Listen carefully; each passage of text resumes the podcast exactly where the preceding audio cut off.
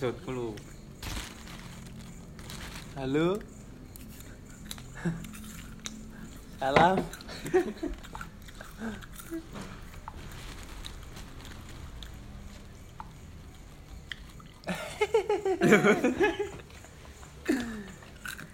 Kita kali ini memasuki episode 3 Di mana ada tamu istimewa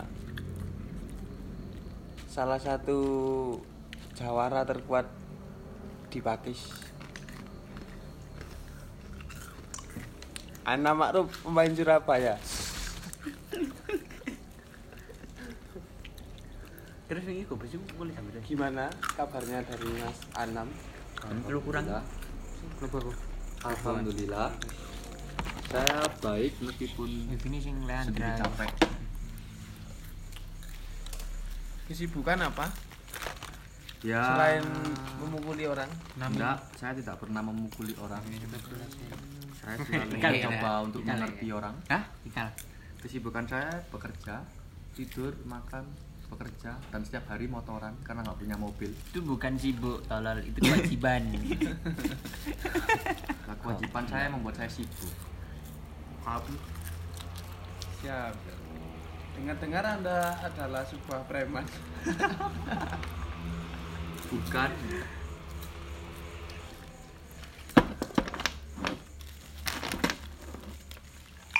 Ya apa nam ceritane kon ngeplaki wong di Hah? Ndi ku Iya, ini.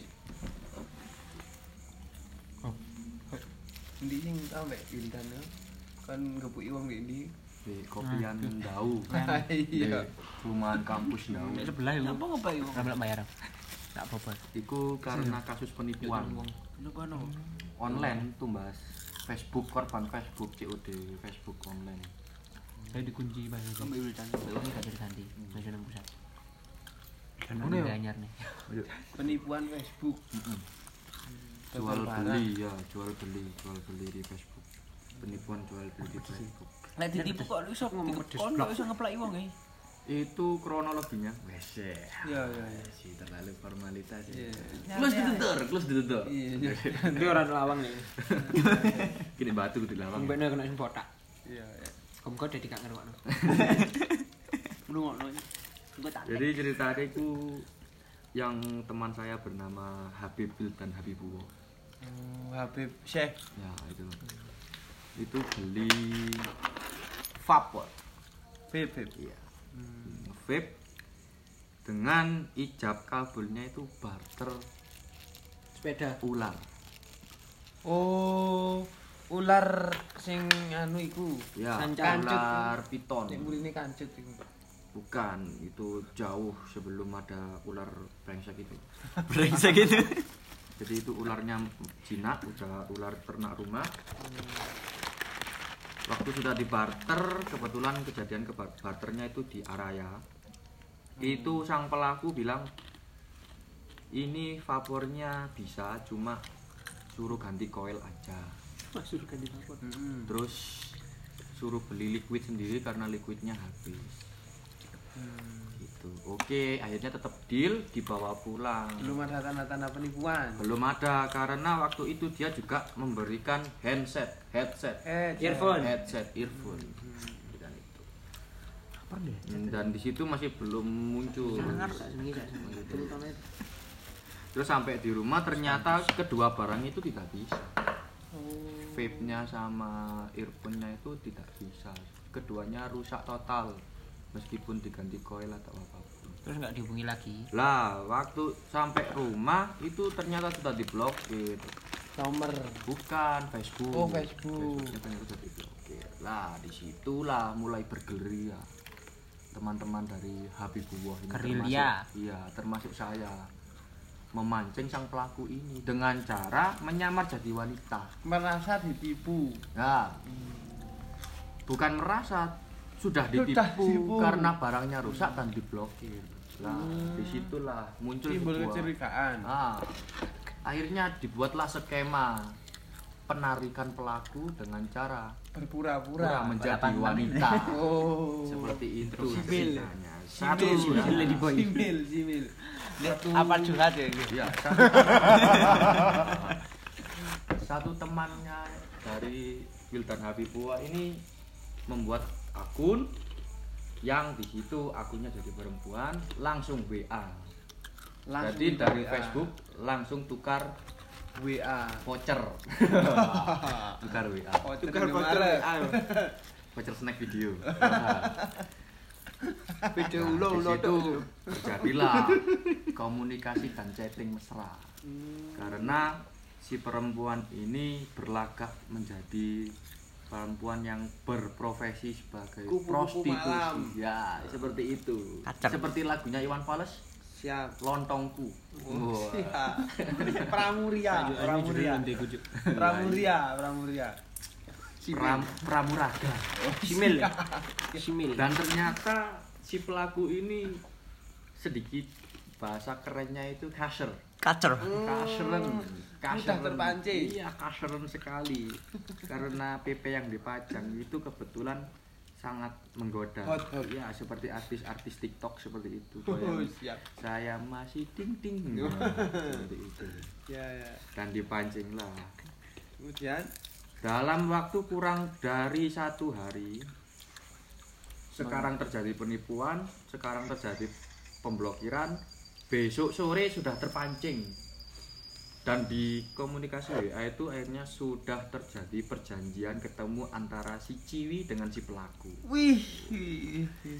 di mana tepatnya di Ala-ala detektif ya tepatnya di Ndau Tahu. di deretan kopi-kopi Ndau itu di daerah perumahan kampus Perumahan kampus. lah Dermo ya. Bukan ayam. Bukan. Jadi waktu itu Hmm? Sang pelaku WA. Kamu tewas di mana? busuk ini, 40 Saya sudah di lokasi. Oke, saya meluncur lah. Di situlah tempat eksekusi. Pria, pria, kekal. Ya, ternyata yang datang bukan ciwi kupu-kupu malam.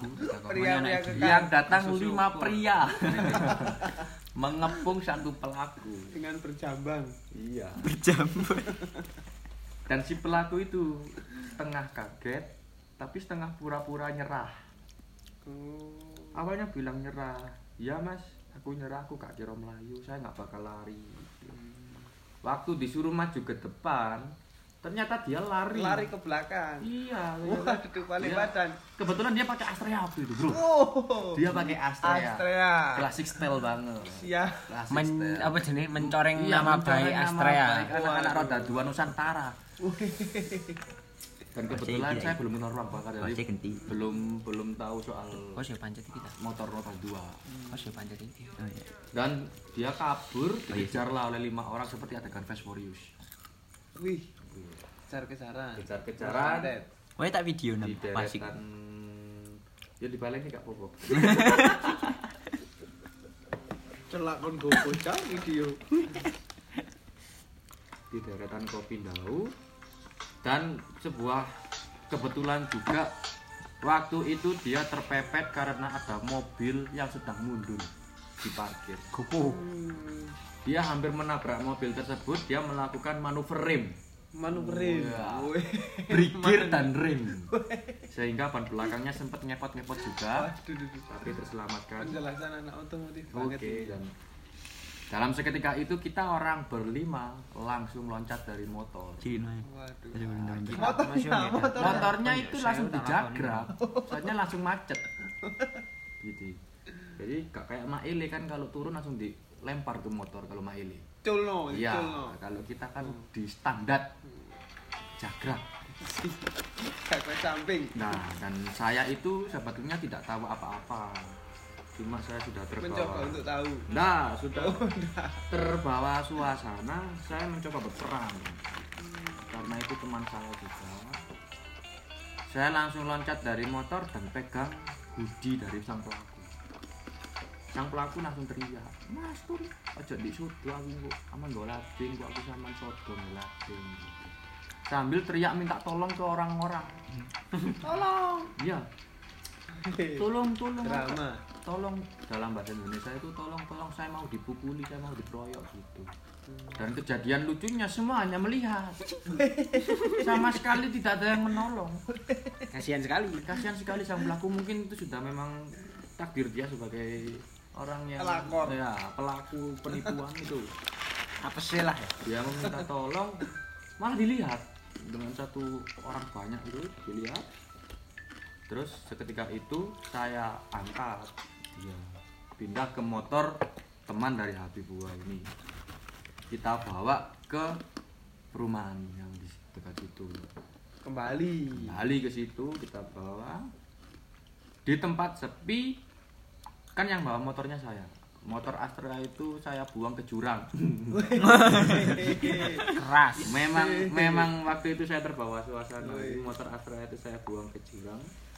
Dan si pelaku ini langsung disuruh kalau di bahasa kita itu dilungguhno Hmm. dilungguhno Duduk paksa. ya diinterogasi dan ternyata dia masih berbelit-belit seketika itu saya juga terbawa suasana mendaratlah sebuah tendangan.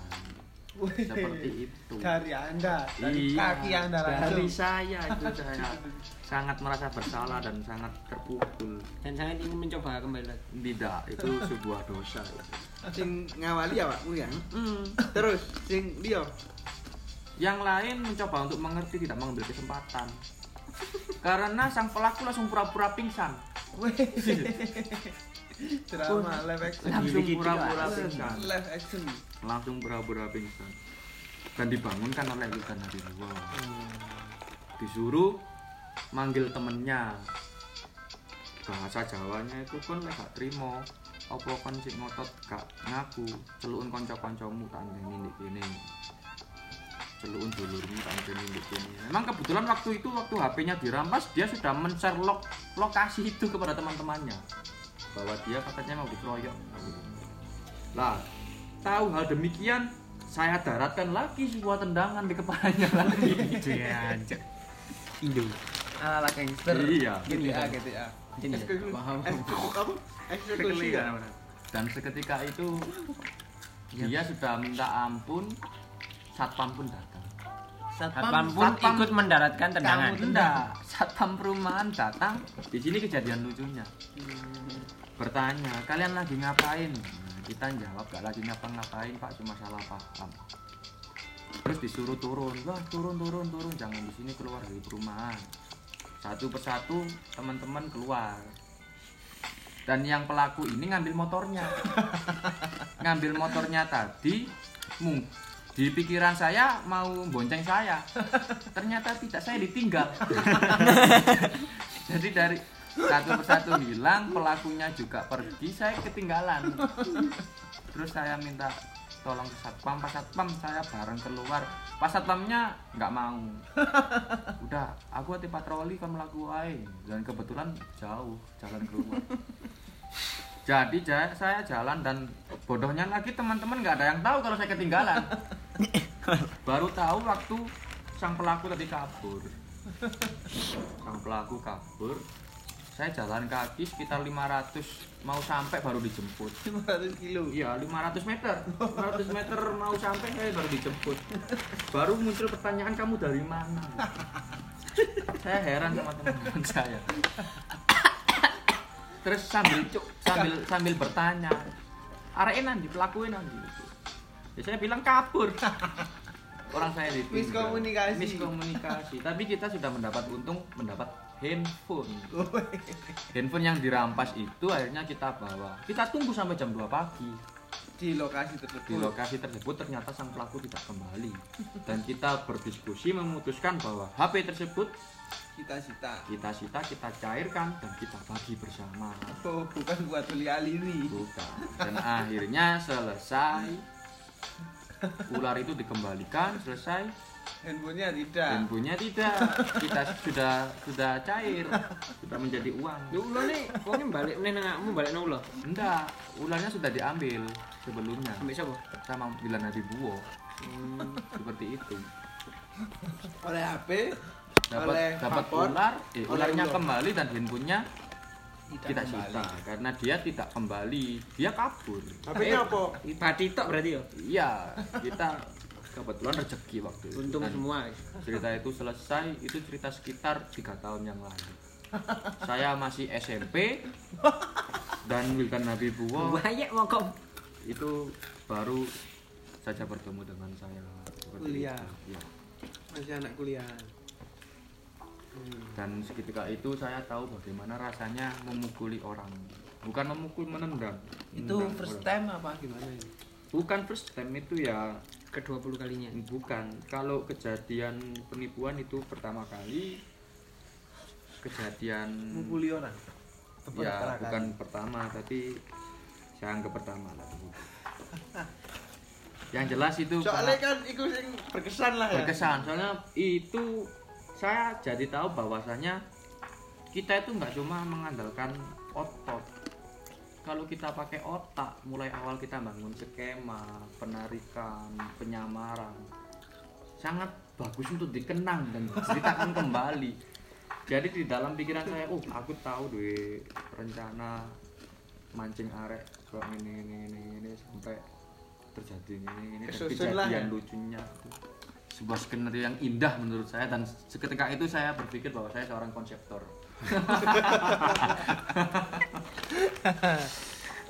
dan seketika itu setiap ada kejadian saya selalu membangun skema-skema nggak langsung mukul nggak langsung mukul jadi saya kayak Perencanaan. iya perencanaan untuk balas dendam yang lebih baik jadi saya bukan berarti Gak langsung eksekusi ini ya. enggak enggak jadi saya Mas ingin yo tempelin ngono yo dipikir ya. iya saya cuma ingin sebuah peristiwa itu Berkesan. jadi momen yang sangat berkesan bagi saya. Jadi sebuah cerita panggung drama itu sangat mengesankan bagi pendengar ataupun penonton di tempat sekaligus. Oh pokoknya awakmu ada masalah ngono ku yo pacarane awakmu nyelesekno yang secara terutama berkesan ya. setiap saya punya masalah selalu saya libatkan banyak orang untuk menyaksikan saya dan itu bisa ditanyakan kepada banyak teman saya bahwa saya kalau menyelesaikan masalah selalu ada orang banyak agar semua orang tahu bahwasanya ini sebuah masalah. masalah dan ini sebuah balas Drama. dendam yang saya ciptakan.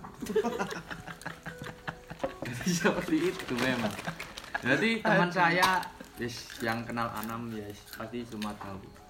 Setiap ada adegan apa pun, peristiwa apa pun soal perkelahian, pembalasan atau Kekerasan. apa pun, kekerasan atau apa pun yang kriminal Berhubungan dengan Anam, berhubungan dengan Anam atas kejadian teman saya yang tidak mendapatkan sesuatu yang fair, nggak fair play, sesuatu yang tidak adil. Yang- Itu saya menyusun rencana rencana balas dendam Counter attack. dan selalu tersusun rapi dan alhamdulillahnya selalu selalu berhasil semua skema itu. Sampai sekarang pun kalau saya punya masalah dengan orang, saya selalu punya rencana. Tapi dengar-dengar Anda ini juga pernah masuk bui. Pernah. Waktu sebelum umur 17 tahun. Itu masalah sablon. Ini hasilnya. Iya, gimana itu?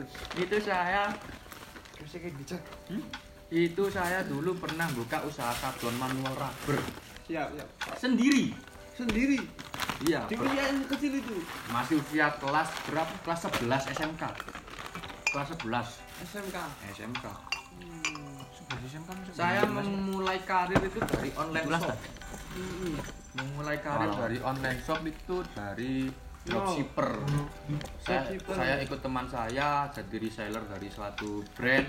Kelasnya Saya jual di Facebook, di WA, di Instagram. Dan di situ saya punya pikiran bahwa saya wah saya mau bakat entrepreneur? ya saya mau buka punya rencana buka brand sendiri awalnya dengan Namanya apa brandnya? Nama brandnya. Imaginer Squad. Imaginer serius ada akunnya masih ada dan ini ada saksinya. Artinya apa itu? Ya itu penghayal.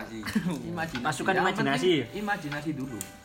Siap. Soal tandang belakangan. Yang penting imajinasi sih. Dengan kemampuan yang sangat minim. Masih, Nol, nol. Ya masih masih awam apalagi tentang fashion. Fashion saya yang sebelumnya masih punk. Iya. Masih etanan sekali. Siap. Etanan. Etanan. masih etan pret celana street topi yupong baju Rapatan akhirat. baju superior dengan nama Facebook Anam expired.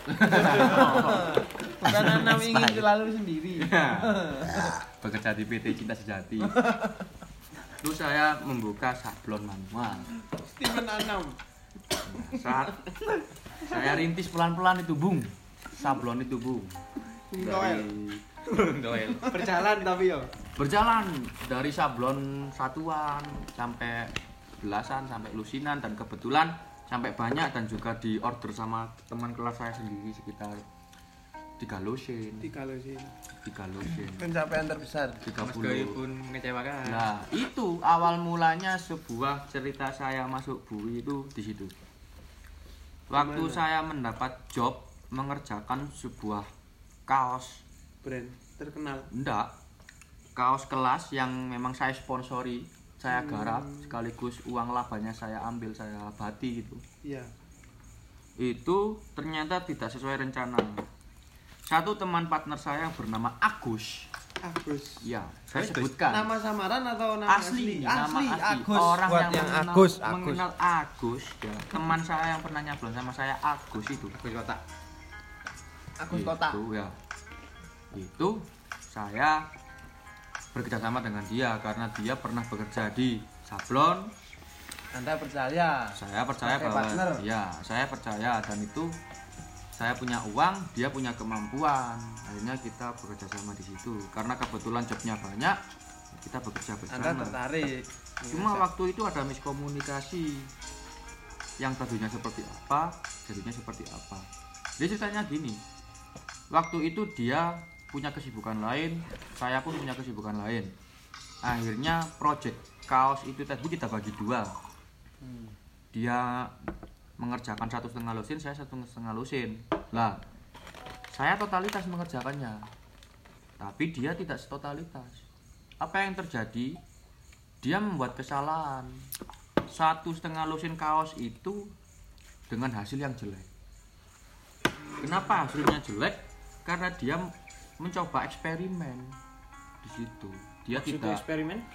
dia mencoba sebuah Hal baru. hal baru dalam nyablon tapi itu Gagal total. gagal total dan langsung di project gitu loh langsung di kaos yang dipesankan Buat percobaan orang, iya. langsung diberikan ke customer. customer lah karena customernya itu teman saya sendiri satu kelas Anda malu. saya malu karena saya ini kalau sudah ngomong optimis siap. saya sudah menawarkan menawarkan sesuatu hal yang sangat bagus ke teman-teman saya ini ada saksinya ini Anda terlalu pede tadi ya. bahwa saya sablon saya itu gini gini gini dengan harga segini gini gini saya sangat maju ke depan presentation of project Biasanya, off. saya tuh sablon saya tuh gini gini gini gini, teman saya dan ternyata hasil akhirnya seperti itu karena si inisial Aku. A ini Aku tadi, ini. aku. AH ini Ahas. Agus. dia buat kesalahan di situ saya mencoba untuk menjadi leader untuk problem solving Wes ya. mencari solusi ya saya coba diskusi ternyata si A, ya A ini dia bilang nggak mau tahu No, lu, lu. nggak mau tahu dikarenakan Maunya tempe. Nah, maunya kebab Di situ Anda terpancing. Hmm, Terus. Nah, saya masih mencoba untuk menenangkan diri karena dia lebih tua dari saya Anda Nah. masih menghormati kan? menghormati Menghargai. dan berpikir jauh tentang bisnis yang baru saya mulai ini Ya.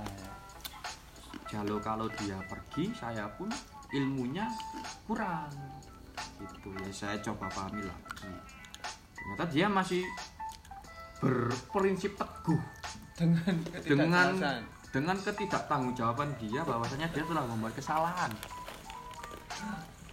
Dia tidak mau menanggung rugi gajinya tidak mau dipotong dan dia hilang.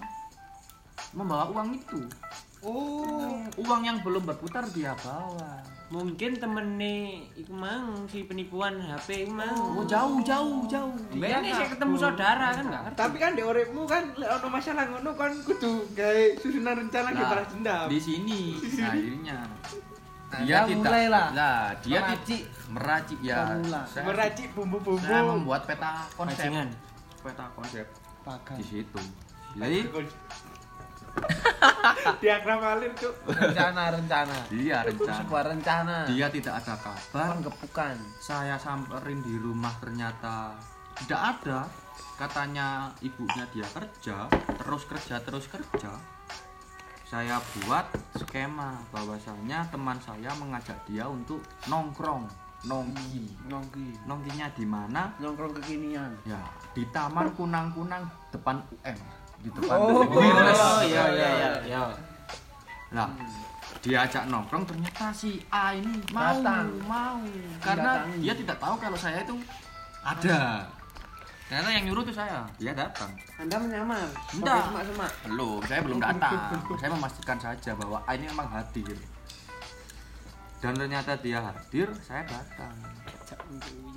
Yang lebih saya bertanya-tanya itu ekspresinya sama sekali tidak ada. Rasa bersalah. kaget pun tidak. Dia Biasa seperti aja. biasa saja seperti itu Oh, anam. wah enak gitu. Saya dia itu gak, gak pernah diajari sebuah salah dan benar. Dia tidak mengerti bahwa Dia yang biasa mendatangi dia itu adalah singa. Dia nggak mengerti Singa bahwa raja. dia sudah dijebak. Bahwa dia itu tikus dan dijebak di jebakan tikus. Saya kita ngopi saya beli kopi hitam dia beli kopi balada oh balada balada dangdut Apa kopi balade wes? kopi susu Oh iya. Karo aku Cuk. Asli karo. Omongannya apur.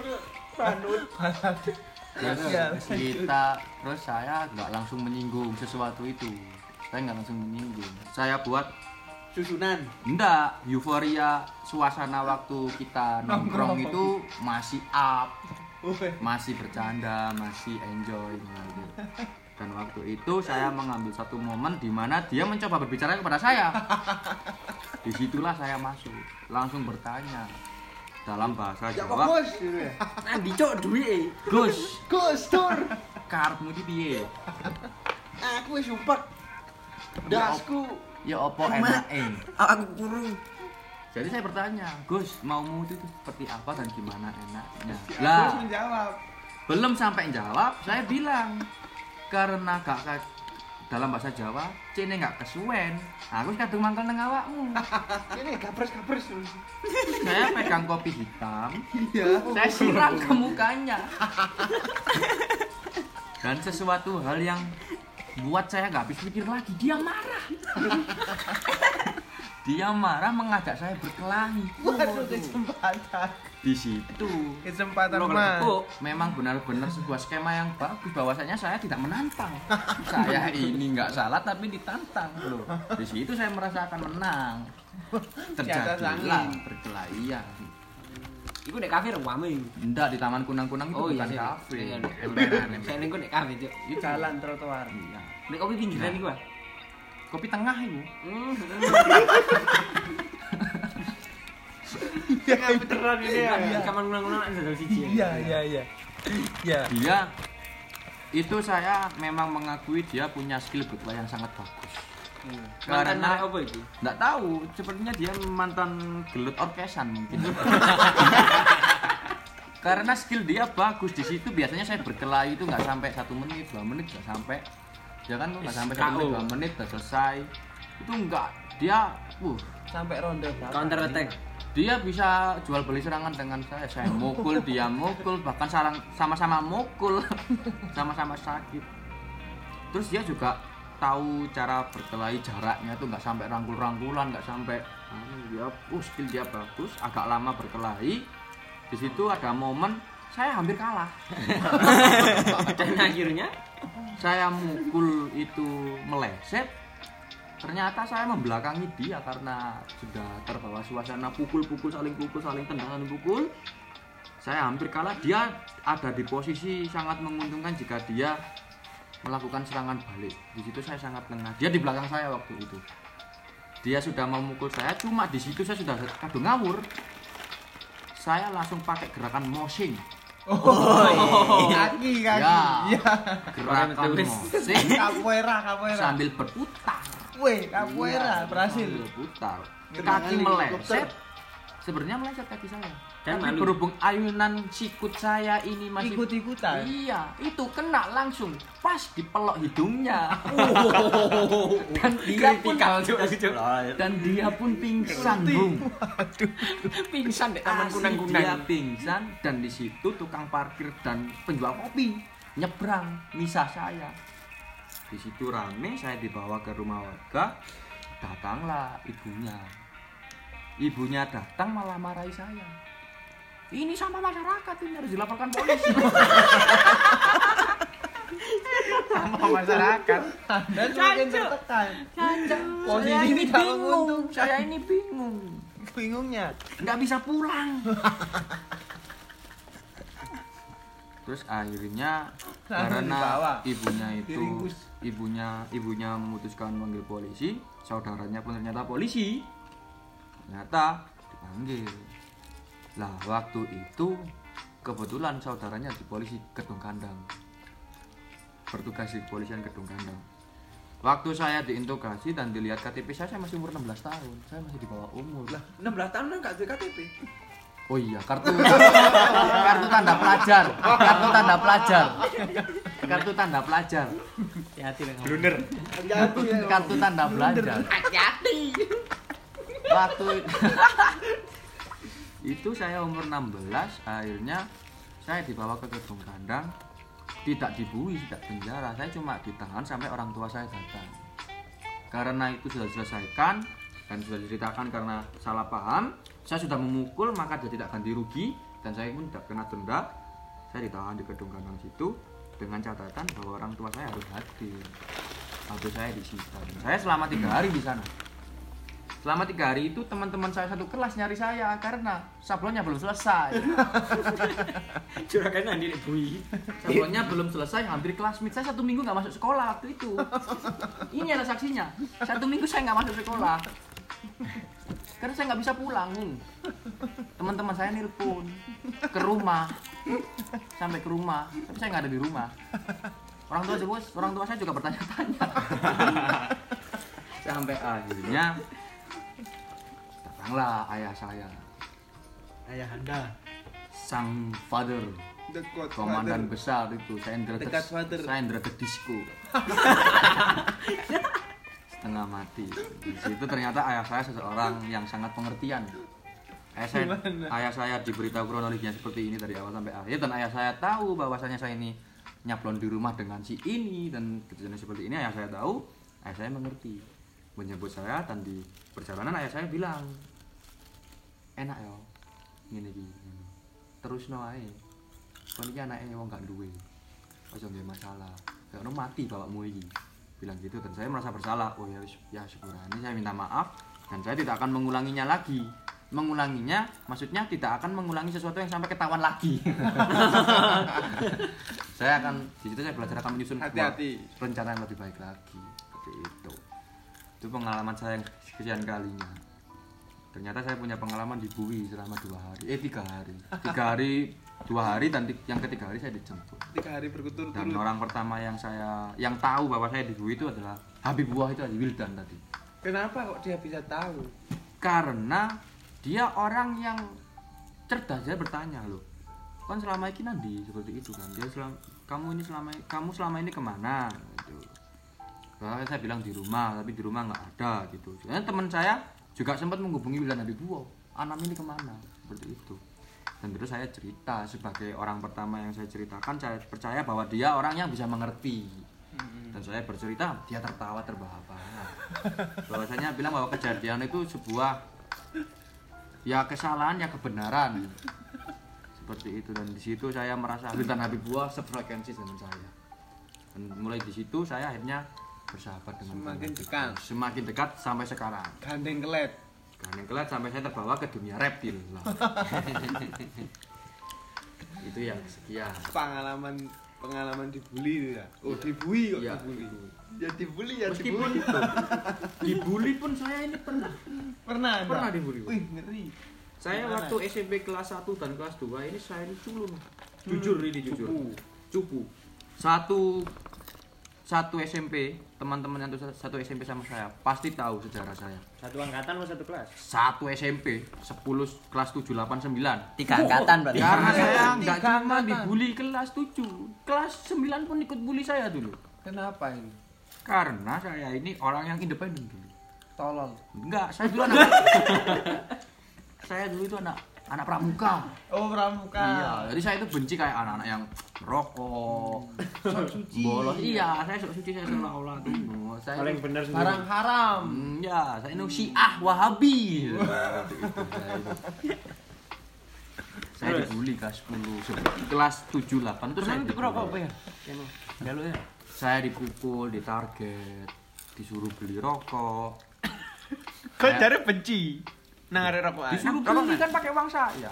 Yang rokok itu Lah orang kan benci adanya yang melawan. Nah, tapi saya ini sering dikeroyok. Kalah masa. Iya. Kalah jumlah. Itu saya belum punya apa ya? Belum punya nyali. Ilmu bela diri. Belum ikut taekwondo. Udah saya udah ikut karate waktu itu. Tapi belum punya nyali. Karena saya berpikir Masih terbelenggu. sepintar-pintarnya orang kalau dia dikeroyok pasti kalah. Siap. Karena waktu itu saya berpikir seperti itu. Iya jadi. Dan waktu itu saya selama satu dua satu tahun dua tahun berjalan saya dibully terus, dibully terus dibully terus saya dipukul saya ditarget. Di situ saya masih belum sadar bahwasanya Ditelanjangi. ya bahwasanya itu saya hina banget seperti itu. Tapi Dina. Iya, saya tuh kayak hina banget waktu itu. Emang hina. Enggak. Enggak. Nah, Hinaan. Di, di kelas 3. Di kelas Anda balas 3. dendam. Enggak, di kelas 3 SMP Semakin terburuk. satu teman saya dekat mulai kecil bernama Ahyanto bernama Ikut Yayan Ikut dibully. kebetulan nasib Yayan ini bagus dia masuk SMP langsung punya masa Loh, kok iso? nggak tahu juga mungkin nasib dia punya masa jadi waktu kelas 3 saya itu dikeroyok besar-besaran bung Tiga angkatan. Kroyok besar-besaran. saya dikeroyok dengan dua orang langsung pentolannya pang waktu itu masih ingat saya namanya Gali sama Bima Ali dan Ratna. enggak bukan Gali dan Bima saya masih ingat saya sebutkan namanya karena saya nggak takut sekarang sama mereka berdua nggak takut sama sekali saya mau bertemu dan saya Rematch pukuli. gak apa-apa yo, rematch yo. Kita undang, kita undang. Siap. Baik. Gali dan Bima saya Baik. Silakan Mas Ali dan Mas Bima masuk. saya sangat mencari orang-orang dulu yang sering membuli saya ada banyak nama-nama saya ingat ada Dandi Dandi Santoso, main bukan, Arema. bukan itu Oh. Dandi ada Dandi ada banyak ada Gali ada Bima ada Rakil banyak yang Ragil dulu. bareng. saya ingat namanya dan waktu kelas 3 itu saya dikeroyok sama dua orang itu saya berdarah bung saya mimisan mulut saya berdarah Berdarah-darah enak. saya malu saya malu itu yang sekian kalinya saya dikeroyok karena nggak mau mengikuti mau mereka di target uang. Karena di kelas 3 saya mulai mungkin sudah mulai mau dewasa ya mungkin. Dan jenuh. karena saya berpikir ngapain terus ngasih ngasih uang ke mereka? Ini saya mau ngelawan dikit-dikit meskipun agak sakit akhirnya kan. Di situ saya dikeroyok dua orang. Saya pulang. Saya pulang teman saya yang bernama Yayan ini Yayan Ruhiat. Oh, aktor. oh medok Oke, kita undang. Kita undang. Silakan Mas Yayan Ruhiat. ah yang Toha sekarang dia supplier baju. Dia teman saya mulai dalam. Jestri. Dia teman saya mulai kecil. Dia, dia sangat baik mengerti dengan saya.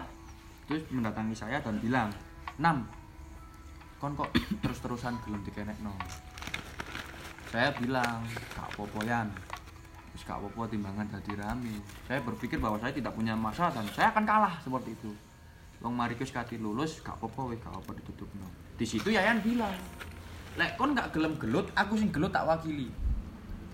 Anda seperti menerima cahaya ilahi. Iya. Waktu Yayan bilang kalau kamu nggak mau berkelahi, saya yang berkelahi.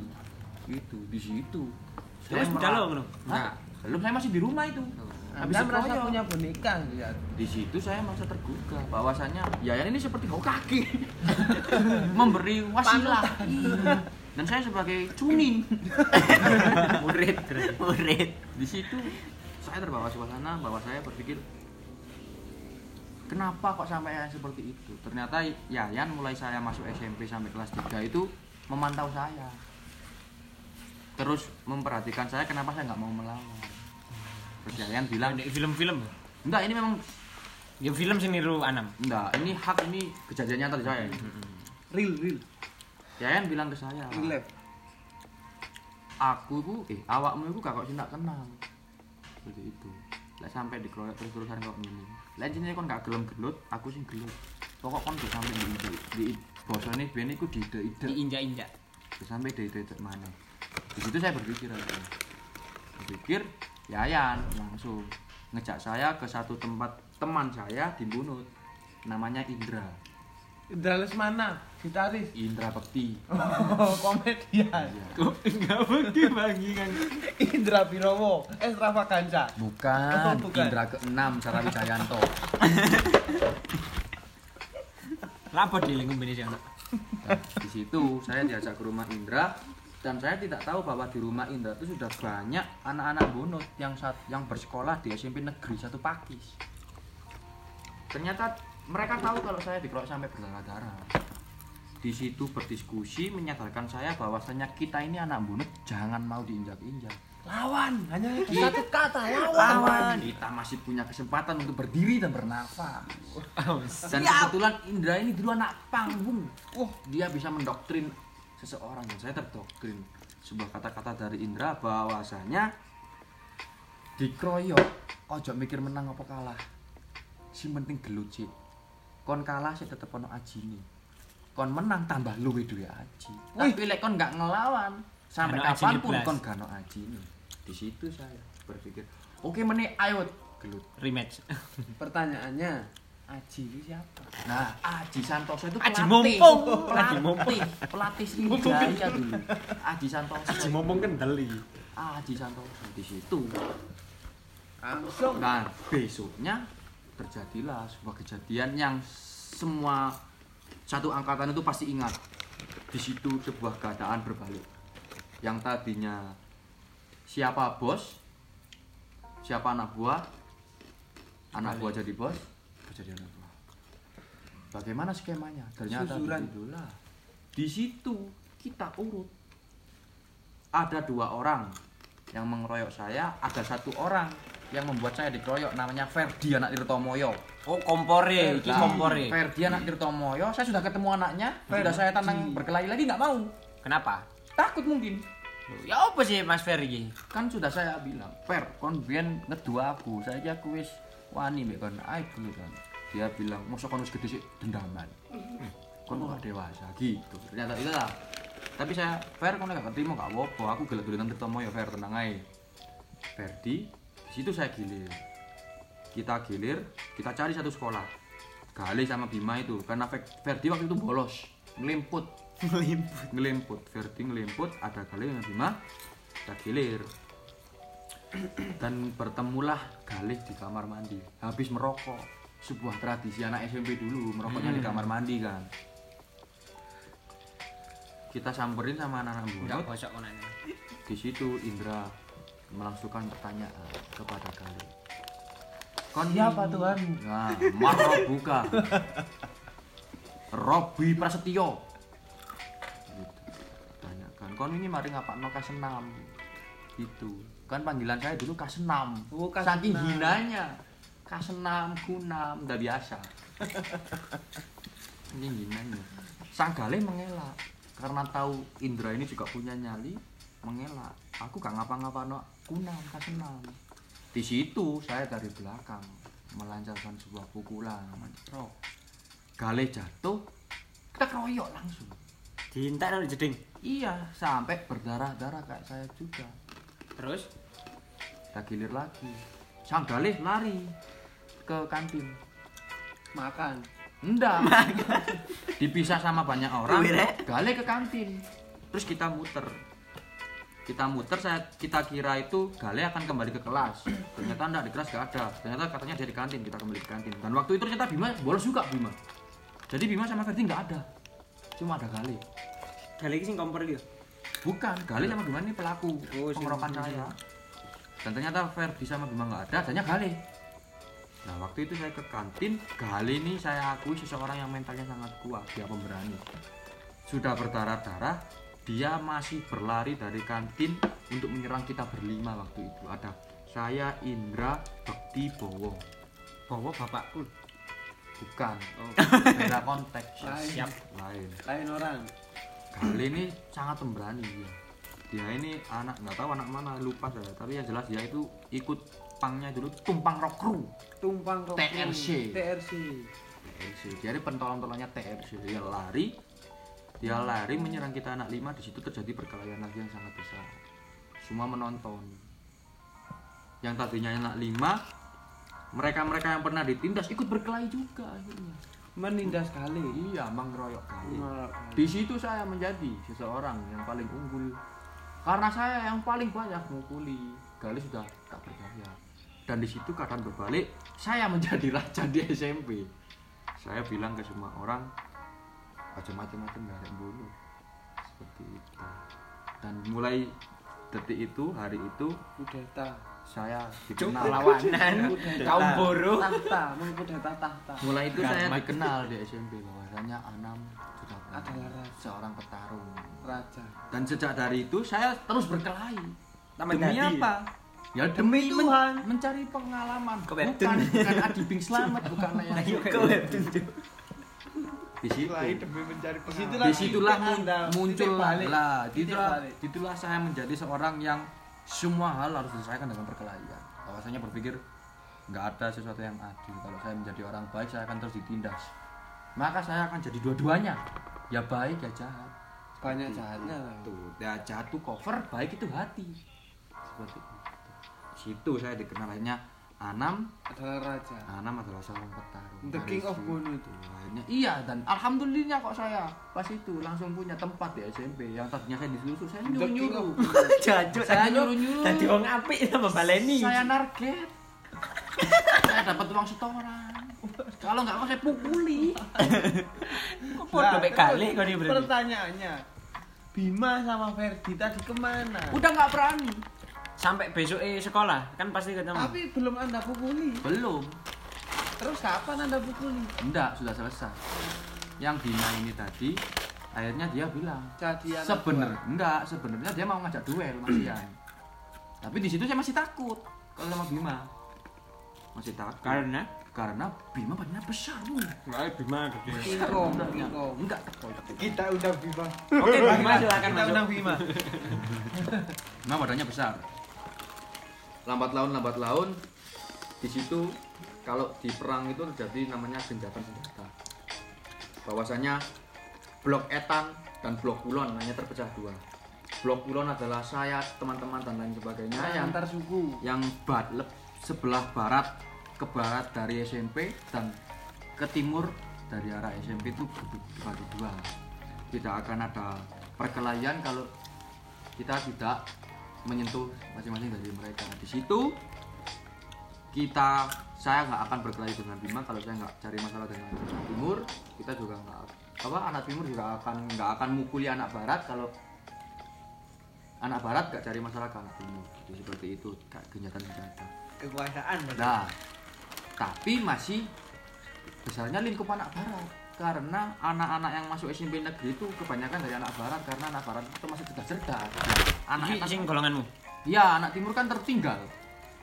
Anak timur kan hitungannya mereka ya mereka anak terti- anak timur kan kebanyakan masuk SMP negeri itu lewat jalur zonasi dan apa namanya itu zona merah kuota sekolah Zona kuota nyaman. sekolah. oh zonanya kalau zona barat kan keba- kebanyakan masuk lewat danem hmm, anu. jadi masih banyak anak barat di situ anak timur mulai tersudut Pada Anak akhirnya, timur. dan pada pada akhirnya. akhirnya saya tetap punya tempat dan kalau bahasanya dulu diajeni tapi kalau anaknya baik saya nggak mungkin jahat. paling cuma minta 2000 5000 waktu itu di situ karena sejak itu saya berpikir kalau karena saya ini orangnya penakut karena saking saya penakut saya harus melawan kalau saya berani saya nggak bakal melawan Berarti kan sekolah tergantung setoran dino iki ya. ah. Jancuk.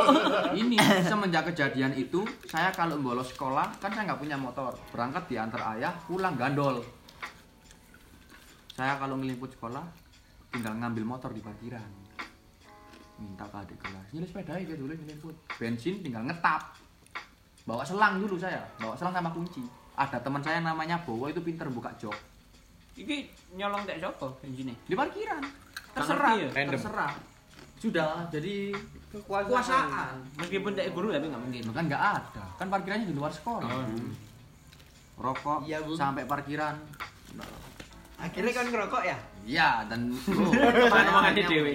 merokok minuman dari itu saya mulai menghiasi diri saya dengan sesuatu yang kenakalan karena saya berpikir keren waktu itu saya berpikir keren dan akhirnya saya pun lulus pindahlah ke SMK dan di SMK dunia beda lagi kulturnya beda lagi.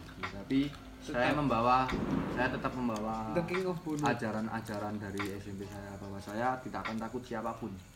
Karena selama kulit masih bisa sobek dan tulang masih bisa patah Itu dia debun. dia musuh yang bisa dikalahkan. Meskipun satu orang dua orang empat orang lima orang saya akan tetap melawan selama saya nggak jatuh saya nggak saya belum kalah Terus bagaimana dengan eh, titel The King of Bunut setelah Anda keluar dari SMP tadi? masih ada di King Ada yang meneruskan. Hah? Ada yang meneruskan. enggak saya keluar dunianya di SMP bukan pang lagi Lot Ana. ganti hardcore udah ganti lagi udah ganti Ganti generasi ya? udah ganti generasi ganti budaya di SMP tapi target pengeroyokan masih ada cuma udah nggak sudah bukan urusan saya saya masuk di SMK dan saya memulai karir lagi di SMK seperti itu. Langsung dibully. enggak. Bully, saya bully. punya tempat alhamdulillah di SMK alhamdulillah. Karena pangkat ketenaran di SMP tadi atau Iya. gimana? ya enggak tahu juga. Mungkin bisa jadi seperti itu. Mungkin karena saya sudah kebalik royok ya. Saya juga pernah waktu itu lari ke supporter juga ya seperti itu saya sama sekali setelah itu nggak mikir bahwa saya akan kalah. Saya akan terus berpikir bahwa saya akan menang meskipun saya dikeroyok dan alhamdulillahnya setiap perkelahian saya selalu ditonton banyak orang. Jadi saya nggak cuma omong kosong. Alhamdulillah sampai saya ini di tahun Cuma keempat ya. Dari itu menjadi sebuah motivasi.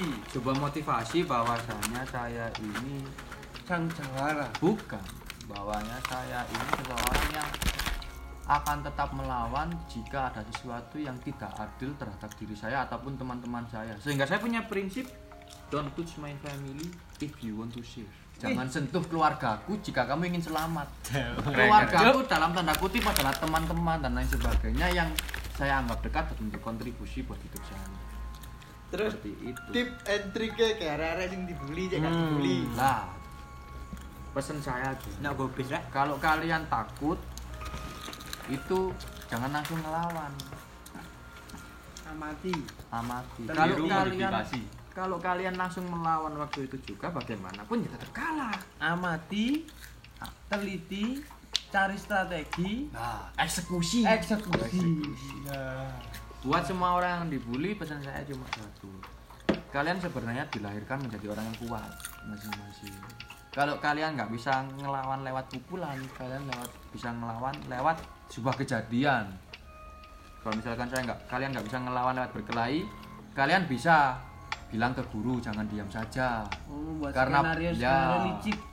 jadi licik gak apa-apa karena penanganan yang lebih aman memang guru daripada dia main hakim sendiri itu. tapi kalau kalian seorang lelaki siapa pun yang bersikap gak adil sikat seperti itu kalah nggak apa-apa besok kembali lagi sampai menang kalau kalah terus gak apa-apa berarti memang ditakdirkan jadi seorang yang kalah ya pecundang Loser. pecundang yang jelas kalau mereka bawa senjata kalian lari jangan bodoh Kalah dinaikin baleni meneh Iya. ya. Sak Kal- menangi. kalian lari cari Seperti itu. kalau takut dikeroyok kalian bawa senjata kalau mereka bawa senjata kalian lari kalau satu lawan satu tetap lawan yang penting kalau berkelahi itu kalian jangan sampai dijatuh apa ya kalian dibanting jatuh jangan sampai kalian itu harus bat intinya kalian- Mempertahankan posisi. iya keseimbangan Kuda-kuda. kalau kalian udah jatuh otomatis kalian Kalah. kalah penilaiannya sangat simpel jadi se- seberat apa pun sebesar apa pun musuh kalian Rintangannya.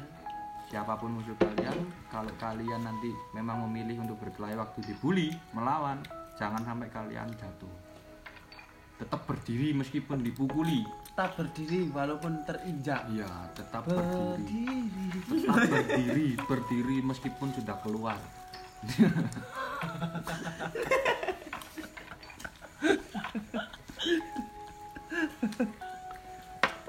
Semua orang diberi kesempatan untuk melawan Eh, siapa tahu siapa itu tahu. dari pengalaman anda itu tadi apakah ikut seni bela diri termasuk membentuk anda sebagai seorang anam bukan. Oh bukan. Justru karena saya sudah menjadi anam saya ikut bela diri. Oh, saya sudah jadi anam saya ikut bela diri yang namanya taekwondo dan pencak silat pagar musa itu bahwasanya Gak anak penjajahan betis. pagar besi pagar bambu pagar gunung sehingga di tempat bela diri itu saya sudah punya karakter sendiri bahwasanya Anam. Anam itu seorang atlet yang seperti ini Brutal. punya gaya pertarungan sendiri Karakter. brutal punya karakter punya identitas bahwa dia ini atlet yang seperti ini Seperti itu. bahwa dia itu adalah bekas kriminal iya kriminal krimintil tapi bukan saya nggak terlalu bangga menjadi seorang kriminal. Cuma saya bangga bahwasanya saya diberi kesempatan untuk melakukan kriminal. Kalau tidak seperti itu kalau tidak seperti itu saya tidak akan tahu bahwa itu sebuah kesalahan. Saya diberi kesempatan untuk melakukan kriminal kesalahan kejahatan. Saya bersyukur sekarang Setidaknya saya langsung praktek kerja lapangan. PKL langsung. Jadi nggak cuma teori aja saya langsung praktek kerja lapangan. Nah, ini menarik ini pembahasan kita kali ini dengan saudara Anam Jawara dari Pakis The King of Bunut. Bukan bukan bukan. Budut petan Nah. menit kulon. Saya mau ber inilah bertanya. Dari yang awalnya Mas Anam ini adalah seorang petarung petarung jalanan. Bahkan sampai memiliki titel The King of Bonut kenapa? Sosok Mas Anam ini pindah ke arah roda dua padahal di sana tidak ada pertarungan bro. Seperti ini. Kita itu kalau monoton di satu level kita nggak akan menemui banyak hal baru kebetulan saya anak mesin waktu itu. Kan saya sekolahnya mesin maksudnya mekatronika itu. Di situ saya tertarik dengan sistem otomotif. Awalnya mulai dari bentuk roda dua saya bukan yang CB maksudnya maaf ya apa seperti Maaf itu ya, maaf. apa yang salah dengan CP bu? Enggak enggak enggak maksud saya itu ini motor legenda ini. Ya maksudnya saya roda dua itu bukan yang ke racing. Lah saya bukan ke racing. Ya racing enggak saya cuma ya, tapi. saya waktu itu awal mulanya tertarik langsung ke custom bung custom. Ke alasan? custom. Dengan alasan sebuah custom itu punya seni sendiri bagi saya. Culture. Dia mulai dari motornya saja modifikasinya itu dia unik seperti itu. Yang ya seperti yang kita tahu bahwa banyak custom itu seperti meminimalisir dari sebuah bentuk body dari motor tersebut. Di situ saya tertarik uh keren keren. Kalau misalkan saya punya CB banyak orang akan berpikir saya meniru Dilan dengan titel saya seperti itu bung. Oh iya, Oh, iya. Oh, iya. Ah, anu mereka mereka akan Eh, panglima tempur Panglima tempur. Iya, mereka iya, akan berpikir iya. saya kan uh anam profesi Dilan ini ini. Guys itu Dilan. padahal enggak. Akhirnya pun saya ingin cari yang beda. Karena waktu di sekolah saya custom masih jarang. Sama sekali. Bisa dibilang waktu SMK teman-teman saya belum terlalu tahu tentang custom waktu itu saya langsung berpikir saya punya motor Astrea Grand saya ubah menjadi street car. Custom pertama kali yang saya kerjakan sendiri. Sendiri. Sendiri dengan teman saya namanya Grandong dan Diki grandong. Saya gerinda sendiri. Tanpa ngelas semua pakai baut-bautan. Bor. Gitu. Di situ saya mulai akhirnya masuk ke custom. Saya suka custom saya custom grand menjadi street cup karena saya gak punya uang di situ dan saya pun akhirnya terjun ke dunia custom dan bertemu dengan ruang bakar seperti itu dan di situ saya levelnya naik lagi keinginan saya naik lagi dari street cup saya ingin sepeda yang keren gagah Contohnya. tapi nggak beli CB Iya. nggak beli CB Soalnya cek gak beli sampai Dilan. iya Iya. Nah, saya berpikir mau beli super mahal Kenapa anda nggak nggak beli Agung Hercules saja? Lah. Kan lebih gagah. enggak nggak bisa dinaiki Bisa istrinya. ALM bisa Dre. Nah, terus Oh iya, kok nggak saya beli Iya. Japstel saya beli Japstel Japstel yang murah dengan mesin Thunder dan di situ saya mulai tertarik dengan roda dua karena kalau kultur solidaritas semua tempat punya solidaritasnya mengajarkan solidaritas cuman khususnya di ruang bakar ada sesuatu yang beda. Tapi saya nggak tahu yang beda apa cuma beda gitu. Nggak tahu bedanya apa cuma beda gitu. Seperti itu. Dan membuat saya bertahan sampai sekarang. Meskipun saya kadang sedikit lelah pakai japstel waktu hujan. Nyiprat. tapi saya tetap berpikir bahwasanya saya yang memilih jalan ini. Saya berani mengambil resiko. ojo tadi ada custom lek oh kecipratan banyak pas sudah karena bagaimanapun saya menanamkan custom tetap keren meskipun orangnya jelek Siap, siap. Keren iki masuk kata-kata. Aku setuju Mek Konom. enggak semua orang akan memilih terjun ke dunia sepeda custom motor custom mereka akan berpikir motor standar entah itu CB entah itu Win entah itu apa mereka kan motor standar CBR. Iya, standar entah itu Aerox. Ya, entah itu mereka berpacu dengan kecepatan, dia tertarik dengan Nmax. kecepatan, kenyamanan. Tapi kalau saya tidak, bahwasanya tantangan, Bu, tantangan seperti itu. Dan ternyata saya pun alhamdulillah mendapat karakter juga di roda. Racing itu custom loh nam. Ya, itu tapi customnya itu menurut saya norak. Oh, Jenggo. It's okay, ini Opini. Freedom of speech. Opini. Ya, Opsi freedom of speech. pendapat bebas. Kita berpendapat dilindungi undang-undang ya. bebas. Itu oke saya berbicara di dunia roda dua custom kalau di racing ya nanti saya membela racing. Ya, jelas. saya totalitas. Etnosentrisme ya gitu membela kaumnya sendiri. Jadi seperti itu. Sesuatu yang nggak norak karena bagi saya keren keren. Custom itu Iki lo keren. aku ya. Custom itu keren dan saya men- mengutip dari sebuah apa ya keluarnya sebuah kalimat yang dari pikiran teman saya bernama Diki IG-nya itu perbuatan Wijayanto itu bahwasanya wujud dari motor custom itu gambaran dari pemiliknya sendiri dan di situ saya berpikir "Uh, ternyata punya sesuatu sendiri di custom mungkin CB semua bisa sama Racing Matic semua bisa sama Mio Pretelang ban cacing semua bisa sama gitu. cuma lihat Jaksel Thunder ban tahu jarang Iya. selebor kecil di atas jarang yang penting saya nyaman ini motor saya dan ini saya Seperti Inilah itu. diri saya. inilah diri saya karena meskipun saya dibully gak apa-apa kalau terus-terusan ya saja berkelahi. Kembali lagi ke topik awal kembali Mbak. lagi bahwa saya kan nggak mau terus-terusan dibully. Sekali dua kali nggak apa-apa. Tiga kali, empat kali ya nggak apa-apa. Nggak apa-apa terus. Nggak apa-apa kalau kita Berantem aja. berantem aja, seperti itu. Baiklah, ini adalah obrolan podcast terpanjang dari kami. Karena bintang tamunya sangat spesial. The King of Bonut, terima kasih. Semoga kita tetap bersama Amin. selalu. Selamat berjuang dalam kehidupan yang baru.